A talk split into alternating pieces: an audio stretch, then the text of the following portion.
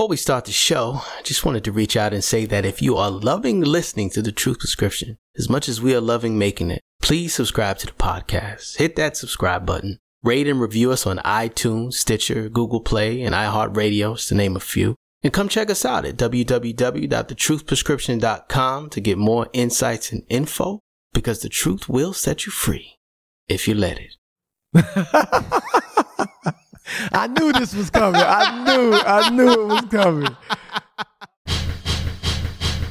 Gentlemen and ladies, brothers and sisters, people, whoever you are and wherever you are, welcome to the Truth Prescription Podcast.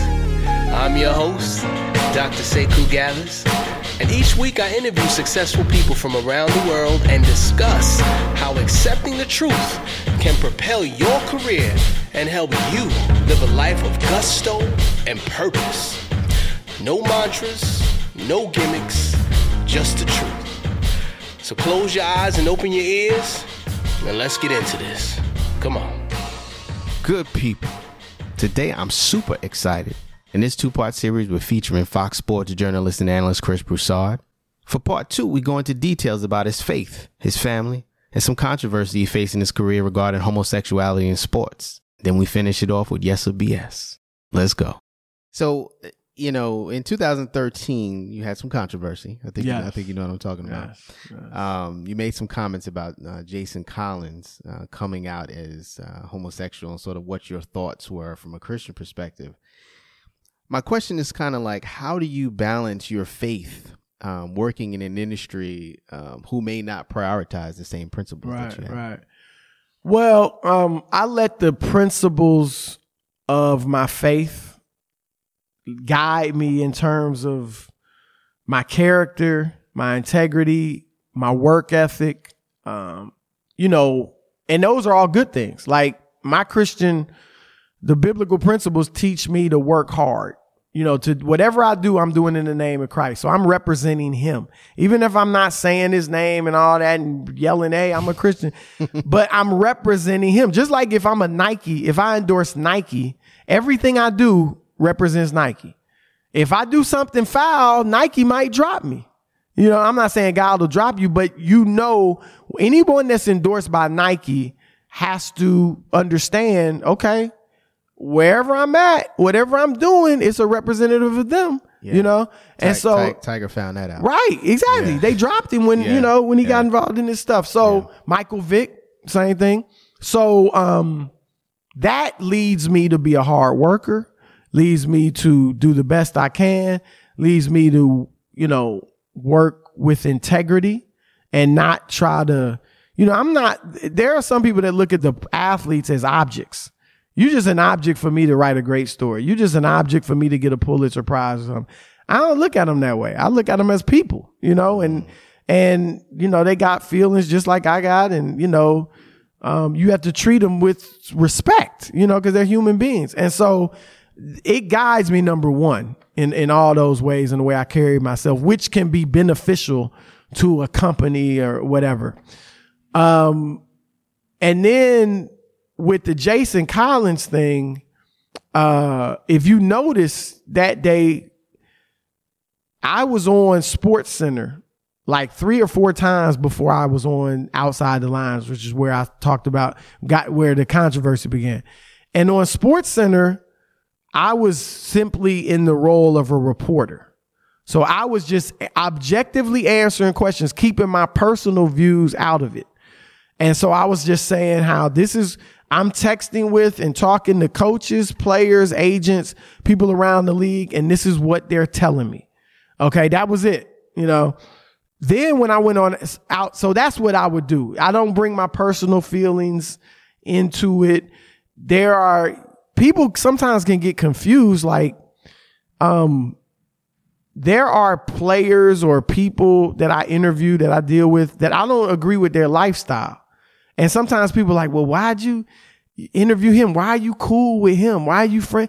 And I'm like, look, I don't judge people, you know, based on like I'm not I'm not looking down on them because they're not a Christian or they're not living according to Christian teachings, you know, and stuff like that. So um, you know, I don't I don't like look down on athletes or or anyone who might not be living according to biblical standards. Now, if they running around claiming to be a Christian, that's that's one thing. That's Right. different. Right. I mean, the Bible talks about that. Like people that claim to be a Christian and follow Christ, you should live a certain way. As was he. Yeah. Exactly. And if you don't, other Christians should, you know, try to help you. Yeah, admonish you and let you.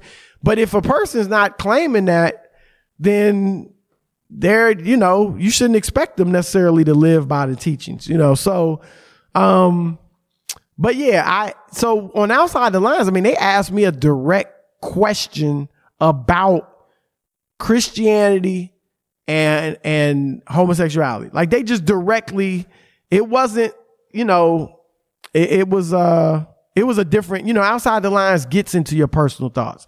Like, and they had me on there to say what I believe because they had me on with LZ Granderson, who was a friend of mine who was a homosexual, and they knew we were friends. They knew we had a good relationship, and they knew we were on polar opposite sides. And I don't think they did it to sabotage either one of us. I think they did it because they thought it would be good TV.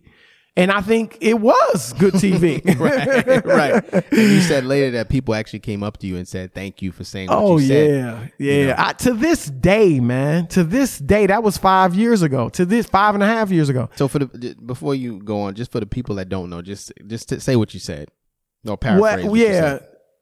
What happened was Jason Collins, when he came out, he wrote an article in Sports Illustrated, and he came out as a homosexual, and he said, "I'm a Christian as well." You know, he talked about his faith, and so they asked me. This host asked me directly, Chris, what do you think about Jason saying he's a Christian, you know, and a homosexual? And so, you know, look, as I said earlier, I'm not the Lord. I don't make up the rules for Christianity. I don't make up the what you you know. And so I, I said, look, Jesus himself said, you know them by their fruit. You don't know people. He said, many will say to me, Lord, Lord. But he said, the ones that that really, if you love me, you'll keep my commandments. He said, you know, the people that love me are those that do the will of my Father. And the Bible gives us the will of the Father according to the Bible. I didn't say all this, but I'm just saying, um, Jesus said, you know, Christians by the way they live, not by just they say they believe in me. And so I basically said, you know, look, G- I said, Jesus said, you know them by their fruit. And um, I believe anyone living in unrepentant sin, and not just homosexuality. If it's if you're a womanizer, if you an adulterer, if you're a homosexual, like, and you're living that way unrepentantly, it's one thing to struggle. Everybody struggles. Nobody's perfect, and you can struggle with that sin, homosexuality. You can struggle with that, and you're trying to live according to what God says, but you, that's a struggle for you. And be a Christian. But when you live it unrepentantly, yo, this is who I am, this is how I live, and y'all better like it like what, you know, God said it's cool, then I I don't according to the Bible, you're not a Christian. And that's a paraphrase. I didn't say all of that, but basically that's what I said. And um yeah, to this day, I mean, obviously I call a lot of heat from, you know, Yes, you did. a lot of Everywhere. lot of different, yeah, basically everywhere. And um, but man, every arena I go into, somebody comes up. I have players coming up to me, coaches coming up to me. Um, I still have fans of every age, race, gender, um, coming up to me, thanking me. Uh, I still get invitations to speak at churches because of that, largely. Um, so a lot of Christians needed to see somebody just stand up for what they believe in. And and what I would say, you know, I, I have a I don't want to sound cliche. I got friends who are homosexuals, you know, so I'm Right. not, you know, I hating. black. Right, right, right, right. I hate to sound cliche, but it's Right. true. Yeah, you know, yeah, I don't right. hate on people, but I do believe that there's a faction of our society now that claims tolerance and to want tolerance, but they're not tolerant of the beliefs of Christians, you know, who disagree with certain things, you know. And one thing I said, and LZ and I talked about this, like, if I can work side by side with him or somebody who's a homosexual and be friends with them, respect them, treat them with love and all that, even though I disagree with them, then they should be able to work side by side with me. Sure. Even though they disagree with me, you know? And, um, so, uh, it's interesting because Colin Kaepernick, you know, they the Nike just came out with the ad Yeah, of, yeah. you know, if what is it? If you don't believe in anything, no, believe in something to the point where you'll give up everything for it or something like that. That's what I'm doing, and that's what Christians are called to do. So, society, if we're a pluralistic society, you have to make room for those who are religious. You know, whether they Jewish, because I got Jewish support too Yeah. and Muslim. I got Muslim support too. And it's interesting because you see a lot of people that are, you know, might be quote unquote radicals today or left wing. And I don't, I'm not left wing, right wing, whatever, but left wing that they really push a lot of the Islam and pro Islam and, and, and I'm fine with, you know, again, I got Muslim friends, you know, a lot of, you know, but, and I do, I got a lot of Muslim friends. Yeah. But it's funny that a lot of people who criticize Christians for our beliefs on sexual immorality, they embrace Muslims, not knowing, first of all, the Muslims' views on sexuality are exact are pretty much exactly the same as Christians. But but they go to a much further degree, eh, you know, of, of looking down or, or treating people that they don't agree with in terms of their sexual, you know, lifestyle. And so it's just funny that people will embrace that, but they want to be critical of, of Christians, you know, who have the same belief, but they actually want to speak the truth in love. Sure. You know, so I, I don't want to get too wordy and too, you know, off off course. But um and I and and and I also spoke with Jason Collins. Like the next day. Yeah, and we had a great conference. And we was over for about 10 minutes. And I just wanted to let him know because I reached out to his agent, like, hey, I want to talk to Jason. And um I was like, look, man, it's a lot of stuff being reported out there that ain't true. Like, you know, some people writing, I don't want him in the NBA. I don't think he should be in the NBA. Right. People writing, oh, well, Chris Broussard, you know, why don't you, like I said, you don't have a problem with these athletes being womanizers and cheating on their wife, but you, got never problem. No, Right, I never said. right. In fact, I, what I did say was, I, I, I lumped in adultery with uh homosexuality. I lumped in fornication with homosexuality. So I, I did actually touch on all of that. But like I said, I don't look down at a brother that goes to strip clubs. Cause like I said, there was I, you know, one- w- but for the grace of God. So, um, yeah. So I told Jason, I was like, man, look, I, I respect, you know, it takes a lot of courage to do what you did and come out regardless of whether I agree with it. I don't have any problem with you being in the league. I never even had a thought about you shouldn't be in the NBA. And it was a good conversation. He was cool. He understood. I've seen him a few times since then. Um, so you know, yeah. Okay. All right. Let's let's talk a little bit about the King movement. Um, you you make a, a a real distinction that it's not an organization that does programs, but it's a movement. Right. Um, talk a little bit about the, just the nuance of a movement versus an organization, um, and more specifically, just in terms of the two things I like is the dealing with the fatherlessness and the drug and alcohol abuse. How how those in particular, because I think they tie in with a lot of the other things. Right. Do you do, this is King movement going to address those? Yeah. Yeah. I mean, addressing those. Yeah, we uh one thing like you say it's a movement versus an organization. Um we we want to be an organic, you know, you really a movement with organizational principles. You know, because something that's just a movement, if you look at history, it always kind of falls apart. You know, uh Wall Occupy Wall Street, like where's that now? You know what I mean?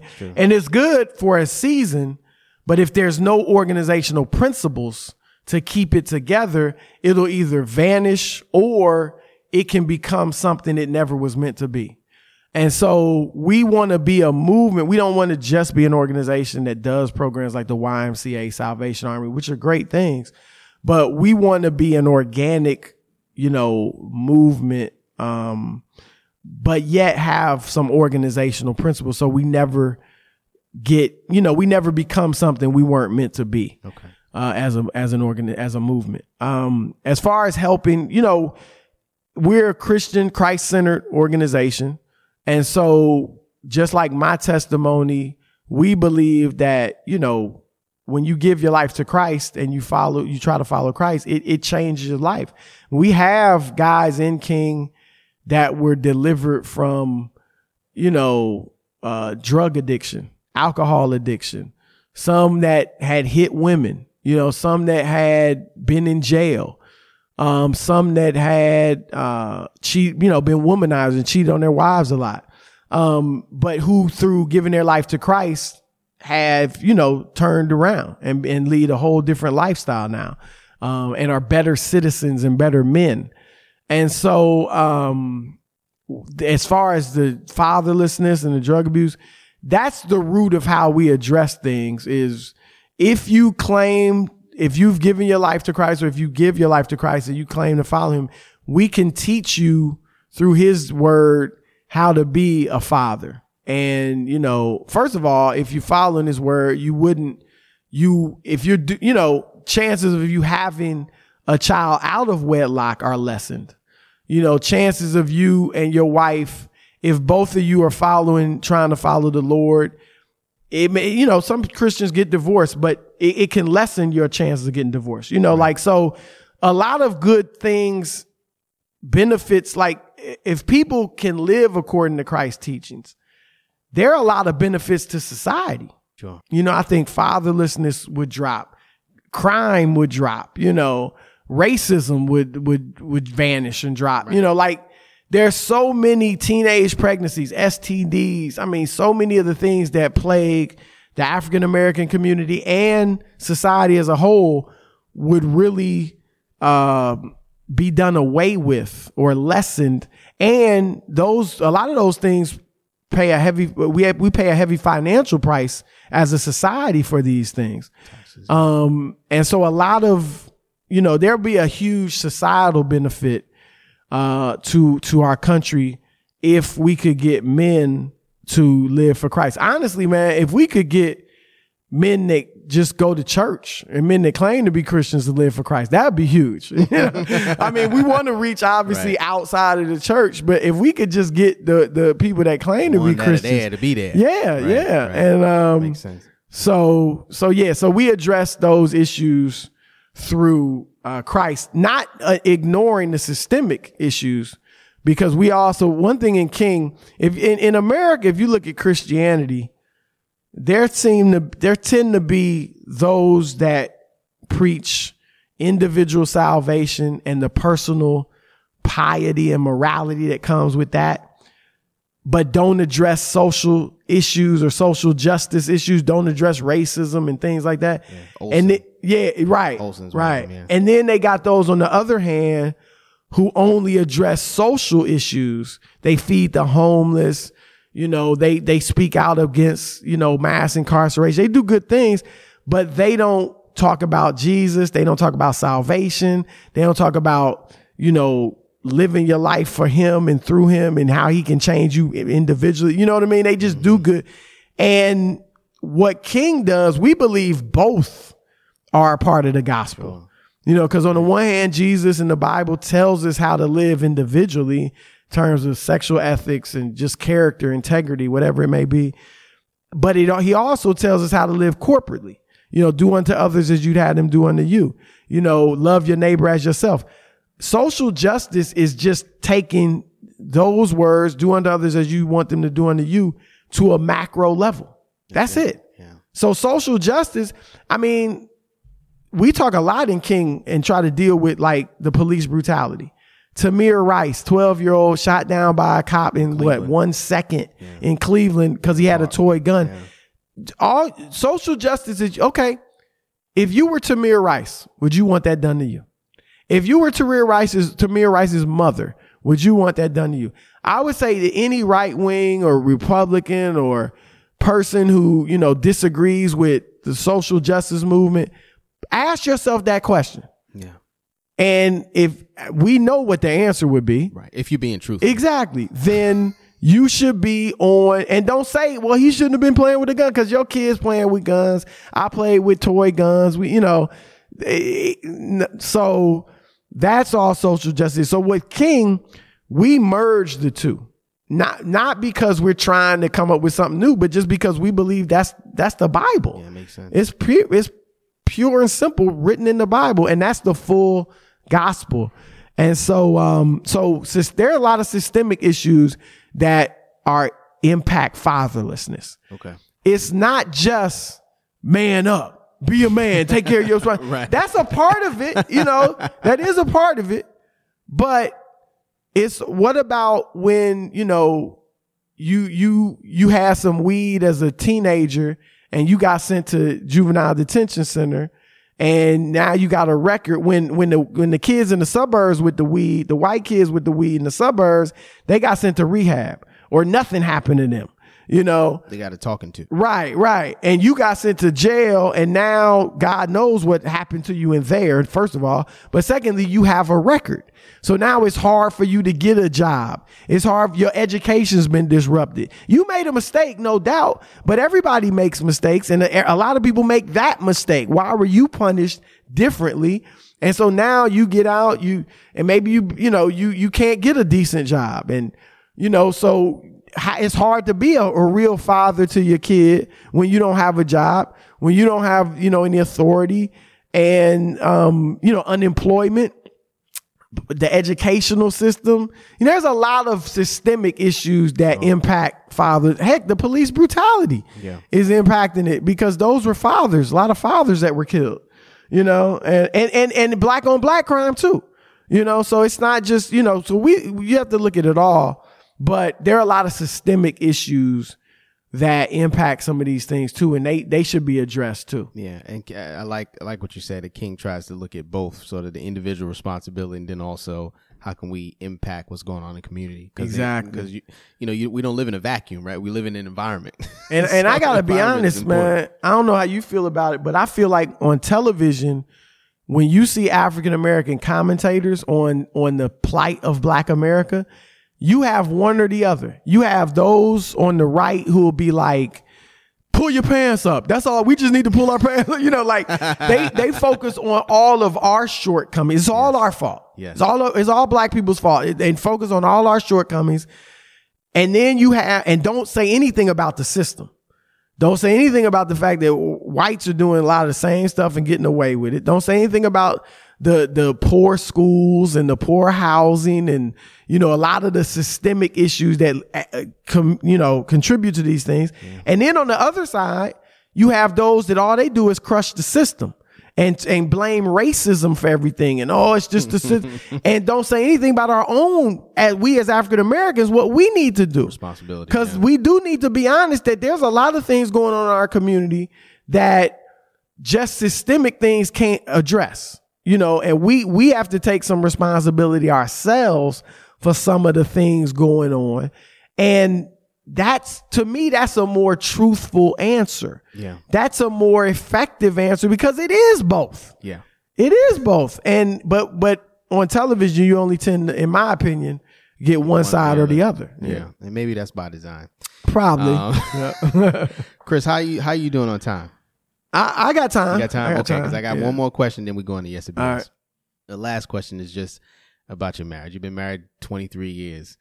I always ask people married. My thing is when I meet people, I meet, meet couples that are married over 10 years, I always ask them, what's your secret? You know, what's your secret? Number one. And number two, your, in your view, what's your wife's greatest attribute? Wow. Well, the secret for us has been that we're both uh, sincere Christians. And so we're both trying to serve the Lord. Now we we may make mistakes and we do, you know, make mistakes and, and fall short. But because she knows I'm a sincere Christian, she knows my heart. And if I made a mistake, I just made a mistake. It's not indicative of my character or not a personality. Right, right. Yeah. And same thing with her. Um, so in trying to do that, that's helped us praying. You know, we pray together as a family and as a couple. Um, you know, so that that for us has really been our secret. And and and again, I know there are good Christians that end up getting divorced, you know, but I do believe if you have both the husband and the wife really trying again, do unto others as you had them do on you. If if the wife is doing that and the husband doing that, you should be able to work, you know what I mean? Work things out. And so um so that's been the secret for us. Okay. Uh as far as my wife's greatest attribute, let me throw this out too. You you want to have fun too as a couple. you know, you still got to try to try to you still got to try to date. You know, I, one thing I think is good, and I think you know this, is hang out with other couples. Yes. You know, um, that are about marriage and Yes. about doing well and about supporting each other. Yes. Because you can hang out with some couples Right. that you wanna swing, right? Right. Right. Either want to swing or, or the wife is talking to the other wife about how, you know, how, how bad the husband is. True. That, that doesn't, you True. know, that's not helpful. that's that's very true. That's very true. So That's the one yeah, to swing. right. That's hilarious. but um as far as her best attribute um she is uh i mean she got there's a lot i could point to Mm-hmm. Trying. Crystal Broussard, we're talking about you. I don't, this isn't her best but i want to say she's not a nagging wife. You know she's she's got a very t- her temperament is very calm. We're similar in that regard. I think i'm a little more volatile but we're similar. She's not that volatile you know what i mean? Like she's not a nagging wife always nagging you um and she's uh she's very like just organized and you know like on top of everything that needs to you know go on in the house um in the with the family i mean with the girls in college or when they were in high school or you know she's just very on top of all of that stuff which is impressive given the fact that you know she's a she's a physician she's a not just a, a, an internist but she's a specialist she's a gastroenterologist she's busy You know, Yeah, she got stuff yeah. she's doing She- know, she- outside of the home Yeah, because she's she's great at time management, and she does. She's not a procrastinator. I'm a procrastinator, and that's something I battle with. Pray for me. Uh, but you know, I get a lot done, obviously. But that's that's a battle for me. Like there, you know, there's a. I think I've a. There's a little part of me that has a tendency toward laziness. You know what I mean, and procrastination, and I don't see that in her. Like she's not she gets up in the morning, gets to work, and you know, like I mean, she and like you said, she, yeah, she she gets her stuff done. Um, and she and she is uh she is um sought after because my my my interaction with her was even before I even knew you was two years ago I needed a gastroenterologist and I called her office because she's at, happens to be in a practice near my house and they were like yeah you can see her in five months you know? like, I had to get somebody else you know? she's so busy yeah, well, You know? she's been um voted one of the top doctors in in New Jersey and in the region, this region of the country for several years. Yeah. You know, so she's she's. She's really uh, incredibly successful. It's funny, you know, because when you live with somebody and you knew them when Yep. they were in college, Yep. it's Yep. just you know them as Crystal, Right. You know, you can you can overlook things, but a lot of there's been a few times where I've seen her speak, and um, I'd be like, man, she's impressive. yeah, you know, just like if I didn't know her, Right. I'd be I'd like really impressed, you know, and um, so and that's something important too. Sometimes her and I. You know, when we've had fights or arguments, and you you do that, you know, in marriage, you're gonna have your arguments. Anytime you put two people together to live together, they're gonna have arguments. Whether it's siblings, you know, or or spouses. roommates Yeah, right. Yeah. But um we say to each other, sometimes we get in an argument, we taking each other for granted, like, look at, you know, if she just if I just look at her and all the things she brings to the table, like I would be really impressed and I should praise her for that. You know, I would praise somebody for that. And vice versa. If she just looks at me, you know, she would so that's that's that can give you perspective, you know, in your marriage, you know, because it's human nature to take somebody for granted or something for granted or get used to something. Yeah. time, yeah. So you always have to keep that perspective. And um so we've been able to do that, you know. Okay, fantastic, fantastic. All right, let's jump into yes or BS.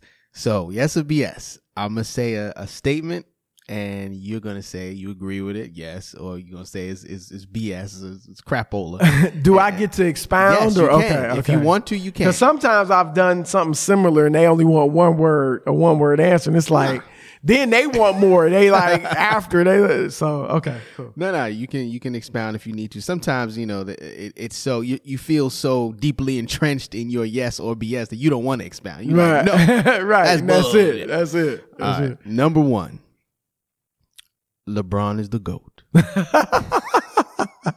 I knew this was coming. I knew. I knew it was coming. Um, I hate. I hate to say BS because LeBron is such a fantastic player, and and obviously he's a great person. Right. Um, but BS. Uh, I got him second on my list. I got Michael Jordan as the goat, and Yes. LeBron is second. And Okay. and my argument is this: um, number one, because because it's not the goat is not one thing. It's not just championships Sure. or rings. It's not just individual play. It's not just the eye test. It's not just skills. It's not just who your teammates were or who you beat or what, you know, teams you beat. It's a mixture of all of that. And when I look at LeBron James and Michael Jordan, first of all, I think Michael Jordan dominated the NBA individually to an, to a greater degree than LeBron did.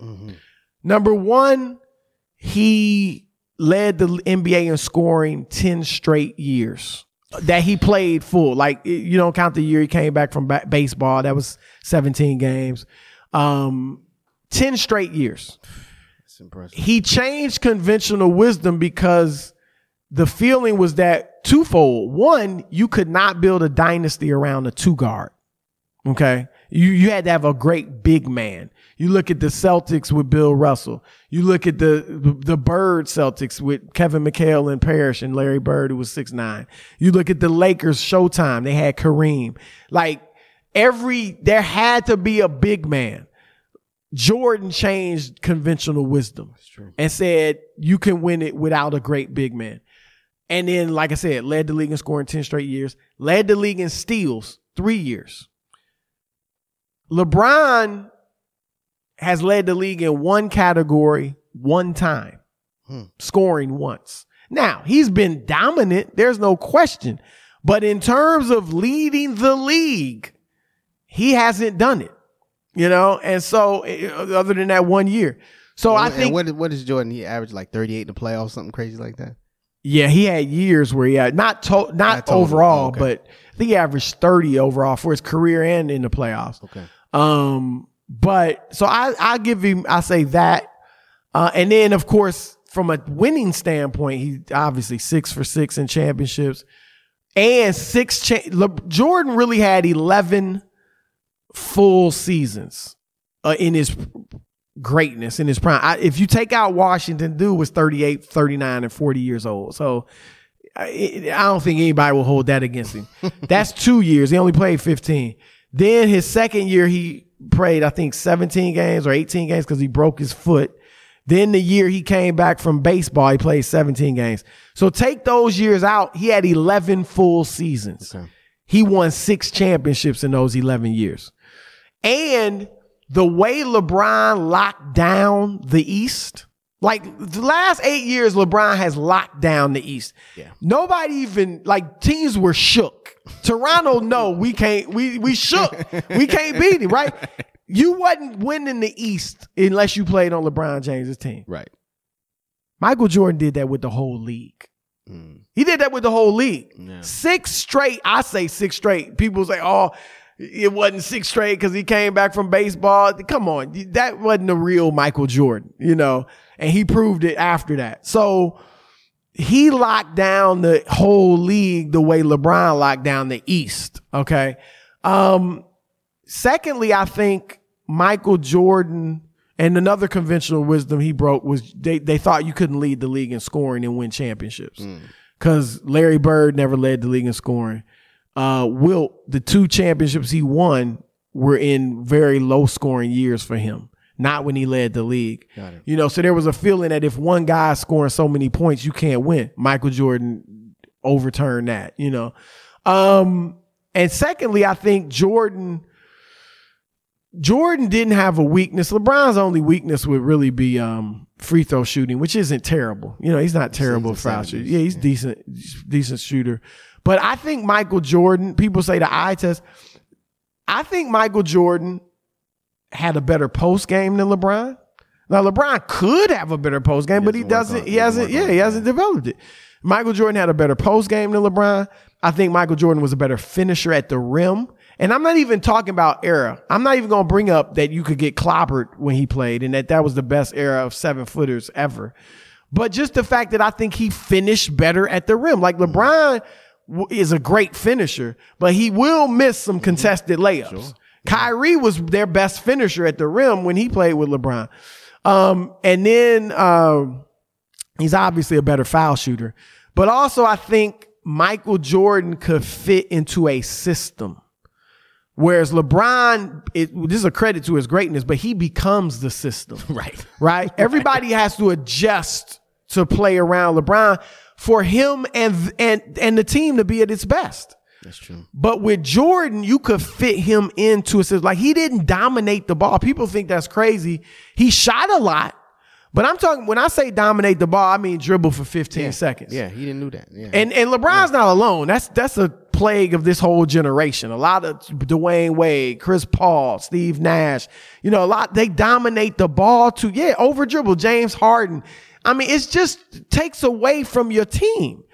You watch Jordan, it was two dribbles, pull up, bam. A lot of possessions, he didn't even touch the ball, you know, but he, that era, you got it and you went to work. If you went behind your back, if you went between your legs, it was as part of a move. Mm-hmm. Now it looked good and it was fresh, but it was a part of a move, right, you know? Right. You were now, just, just yeah, now, exactly. Just for, for 20 seconds, pounding the ball, everybody standing there. So that makes it easier on your teammates when when you can fit in where I don't have to over dribble all the time. And, you know, and I'm not really doing everything. Like, you know, Dwyane Wade had to step back and really become like 80% of the player he was for them to win and give LeBron the reins and Wade step back. And Bosh really step, uh, step back, became a, a role player. Kevin Love stepped back, became a role player. So that's not a knock on LeBron, but that's part of him being the system versus I think Michael Jordan fitting into the triangle or whatever system you had. And um, I think that can make it a little easier on your teammates. Okay. And so I got, like I said, I got LeBron second, uh, ahead of Kareem, ahead of Magic, ahead of Wilt, Kobe, Shaq, all these guys, Bird, um, but behind Mike. Behind Mike. Yeah.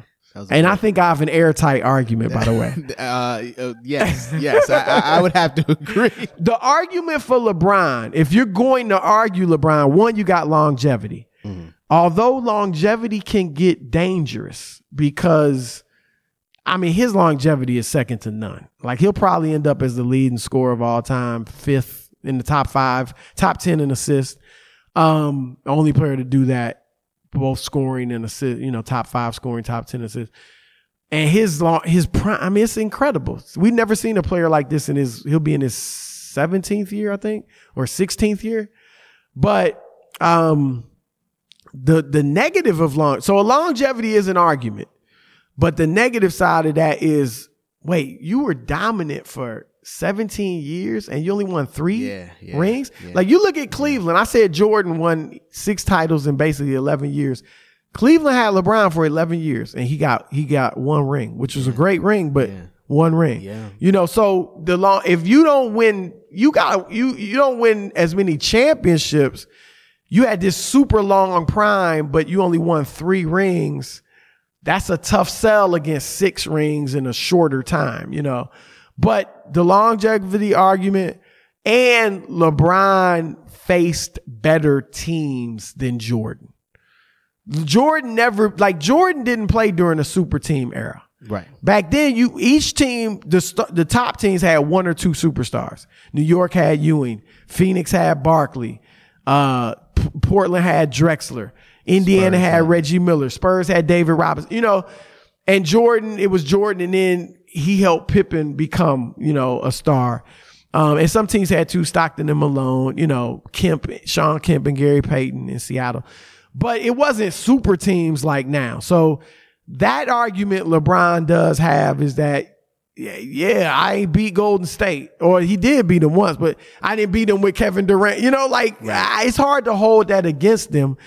On the flip side, when LeBron had his super team in Miami, and he had one in Cleveland, just not as good as Golden State's was. right.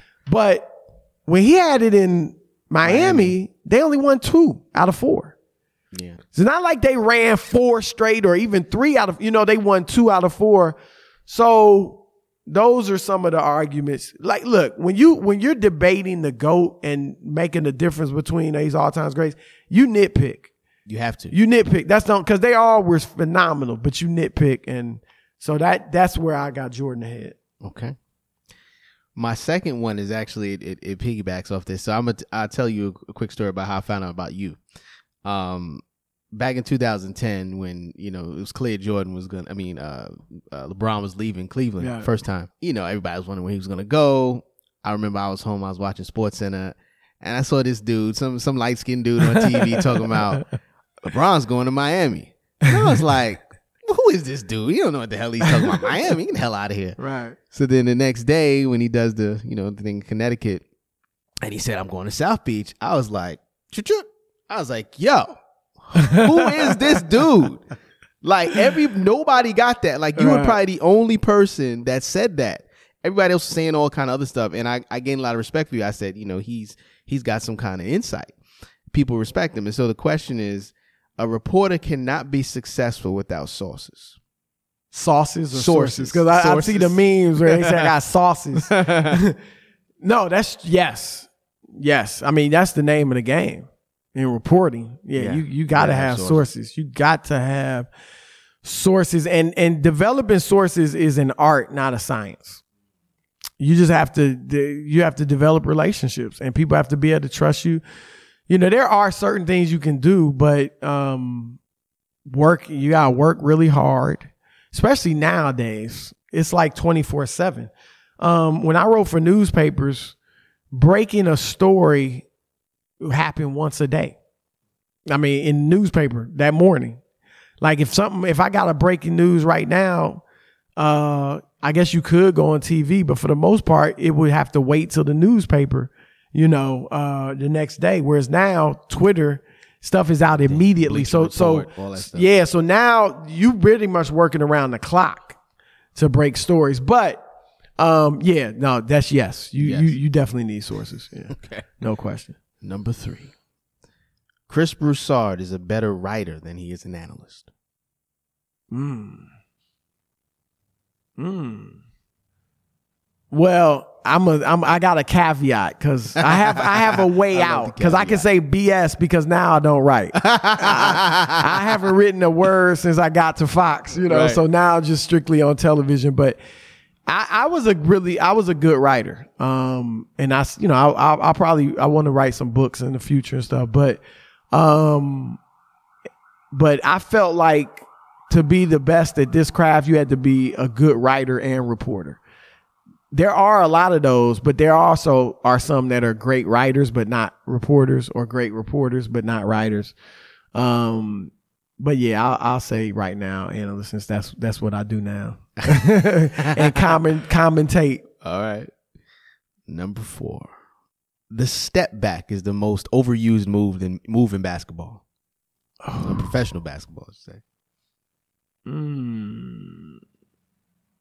That's a because I'm trying to think of what is you got the crossover, the step back. I guess you could say any type of dribbling move. Um, the Euro step.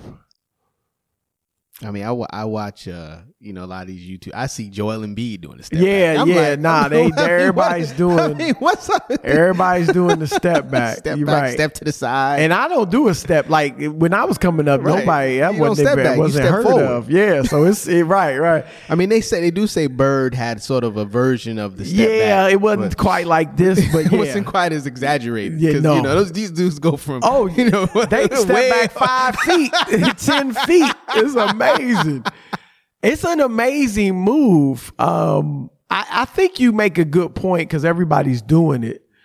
Um, I might say yes. I'll say yes to that one. I think it's a great move though, but yes, it's overused because everybody, people that shouldn't be doing it, are doing it. Right? I feel you on that. Number five. I know you answered this, but I had to put this in here. Success comes when you blend your passions with your natural gifts. Yes. Yes. That is what my formula was to for my career, sports writing was take something I enjoyed or passion, which is sports, plus something I was gifted at, which was writing. Sports. Let me try to be a sports writer. So yeah. It's a great formula. Yeah. Number six. A great leader can be successful despite personal vices. I, I have to say yes because we've seen it.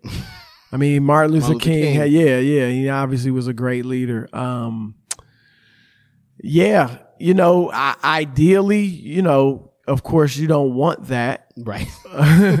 right. but um, yeah, we've seen we've seen great men lead, and and I have to say this too. Unfortunately, um, in America, because it you know it's it's been a country. It's not a Christian. It's never been a Christian nation because obviously the way people of color were treated and stuff and have been treated, and here, still yeah. are. Yeah, the whole nine yards. But it was a nation that where people had a Judeo-Christian worldview Okay. so even if they didn't live out the faith um they there was a that was how life that was the viewpoint of how people should live you know like even if you weren't being faithful to your wife it was a viewpoint of you should you know you, you know that that's wrong or whatever um and that that worldview actually allowed our great freedom fighters like harriet tubman and frederick douglass and Martin Luther King, Marcus Garvey, even um, Malcolm X to fight the system based on that Judeo-Christian ethic. Like they, they- I mean, Martin Luther King was basically saying, if you're really a Christian nation, you shouldn't treat your black citizens like this. Mar- Mar- Frederick Douglass said it. Malcolm was saying it. You know, like so. Um, but because of that Judeo-Christian worldview, um, our ethics of what we think a leader should be are based in that. So we do think a leader should have certain morals. You know, up until a few decades ago, the president, even though behind the scenes maybe stuff was going on, but like I remember Gary Hart running in the late 80s or early 90s, he was going to probably be president, you know, but he got caught with a mistress on a boat and he was done you know? And now that because that that worldview had people thinking nah he's supposed to be you know he's supposed to be faithful to his wife. Yeah. and that's changed and so Oh, right it was, bill clinton was the first with you know when they knew He knew was already had- president, so he got in already. yeah and but even He- remember he when he was running Yeah. when he was running That's they knew he had been a Gennifer Flowers, Flowers, they right. knew he had been a face so that kind of began it and now obviously you have uh, Trump in the White House with where people are basically like character and integrity that don't even matter. And so I will say that unfortunately, if our as our society goes away from norms we all grew up with, yeah, you you may historically you've had leaders who have not had good and I'm not talking about like a Martin Luther King, but I'm talking about if you read world history, a lot of leaders have been I mean, Adolf Hitler was a leader. You know, you've a lot of leaders have had these vices or just terrible character. And even though we felt like that shouldn't be what a leader is, if our society keeps going the way it is, that's, yeah, it's not going to be about a leader should be a man of integrity and high character and morals. It's just going to be like whoever can get people to follow. Who's the most dominant personality or who has the most money or who has the most power around him or, you know, and they will legitimately be leaders. Unfortunately. I, th- I I just had two thoughts about. Uh, I remember Jimmy Swaggart talk about the '80s and '90s. Remember when Yep. he, he was crying on TV? Yeah. and said- like I really felt like he was sorry, you know, in, in Yeah. that moment. Then fast forward, you know, a couple. I mean, God, God rest the dead, but Eddie Long, you know, Oh, and- and man. everything that happened with him. Yeah. So it's you know, it's it's rough. It's yeah, rough. yeah, yeah. All right, number seven. In five years, Chris Broussard will graduate from seminary. uh, I hate to even use the term BS in relation to that, but yeah, that that's probably BS. Okay. There was a time when I've definitely planned on going to seminary. I've been enrolled and accepted in seminaries, um, but I don't. I don't see that in the cards for me now. You know, I'll continue to do ministry, but yeah, nah. Okay.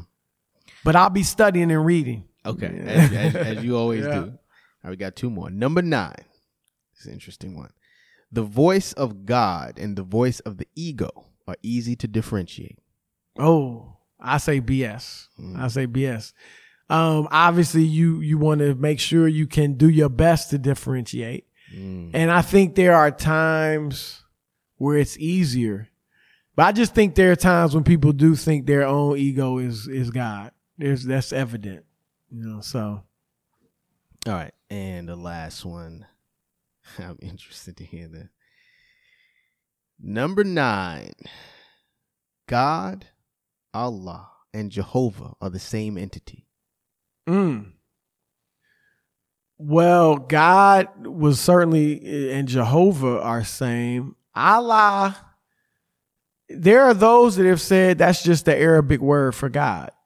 Then there are those that say that Allah was called a moon god. Hmm. Like that was a moon god in, in Mecca and all that. Um, I think it's this it's moon god. What I would say is this. Um, at the Christian belief is you can't get to Allah except through Jesus Christ. Hmm. Like Jesus said, you can't get to the Father except through the Son. Okay. So even if you want to say Allah is just another name for God, the Father, then we would say, okay, but you get to Allah by, or God the Father by going through Jesus Christ, his son, who is the one that sacrificed his life and for your sins so you could be forgiven and then you could be in the presence of God the mm-hmm. Father. So I'd have to study that a little more, but but I would say I would still say even if they are the same, to get to Allah, you have to go through the Son, The son. the Son, Okay. because Jesus said you don't you can't know the Father except you accept the Son. Okay. All right. All right. I had a a scripture down. I, I saw that at least previously um, underneath the king movement there was a scripture Ephesians uh 6 10 10 10 well it was 10 Yeah. um but I actually I really liked 11 and uh, 11 says uh you know basically each day we should put on the full armor of God so that we can take so that you can take your stand against the je- the devil's schemes. Right, right. I love that right. the devil's schemes. That's right. That's you know? right. Yeah. So about dipping yourself sort of in in your connection, um, so that you can navigate the the ill will right. of the uh, Right. of, of of the uh the the the, the negative force that's on the planet. you No know? question. So, so it's I just like that. sports. Yeah. That's why they watch film, so you know Yeah. their schemes. You know, their the opponent that they they the devil in that Right, in that right, comparison. Right. Excellent. Schemes, Excellent. yeah. yeah. Excellent, man. Listen, this was great. You know, I really appreciate this conversation. You spending the time. Nah, man, And, it was uh, good. I enjoyed it. Yeah. Tell tell the people, Chris, how they can uh, connect with you, uh, connect with with King, and you know where where you gonna be at. Yeah, you can learn more about the King Movement uh, on our website, kingmovement.com. That's kingmovement.com. Or you can email us at king at kingmovement.com. So if you want to learn more about it, king at kingmovement.com. We do a Thursday prayer call every every Thursday at 12:30 p.m. Eastern time. Okay. It's free. Uh, that's the lunch hour. Um, so brothers, it's only a half an hour. Brothers can call in and, you know, get a good message and some prayer. And so, uh, yeah, so that's how they can find out about the King movement. King movement. Okay, and then you're on Instagram. I know Yeah, you don't on- really. I know you don't really read your Twitter. Yeah, But- Twitter. my Twitter is what at Chris underscore Broussard, Okay. And Instagram I think is Chris Broussard sixty eight. Okay. Let me All make right. sure. But yeah, Let me that check, go and check. follow a brother. Yeah. Follow. Brother. I am trying to He get put some positive stuff up when, he, when he Right. puts it up. right. I'm trying to get my Instagram up because I I'm just starting to. I, I I was just looking at Twitter. Right. Right. But then I, I was like, you know what? Instagram is looks like the way to go now. Yes, Chris Broussard, 68. All right. Excellent. Excellent. Cool, man. Well, thank you so much again. Thank you, man. I enjoyed it. I enjoyed amazing. it. I look forward to hearing it. It's gonna It's going to Yeah. be. It's to be fantastic. And uh, I will sign off as I always do. The truth will set you free if you let it.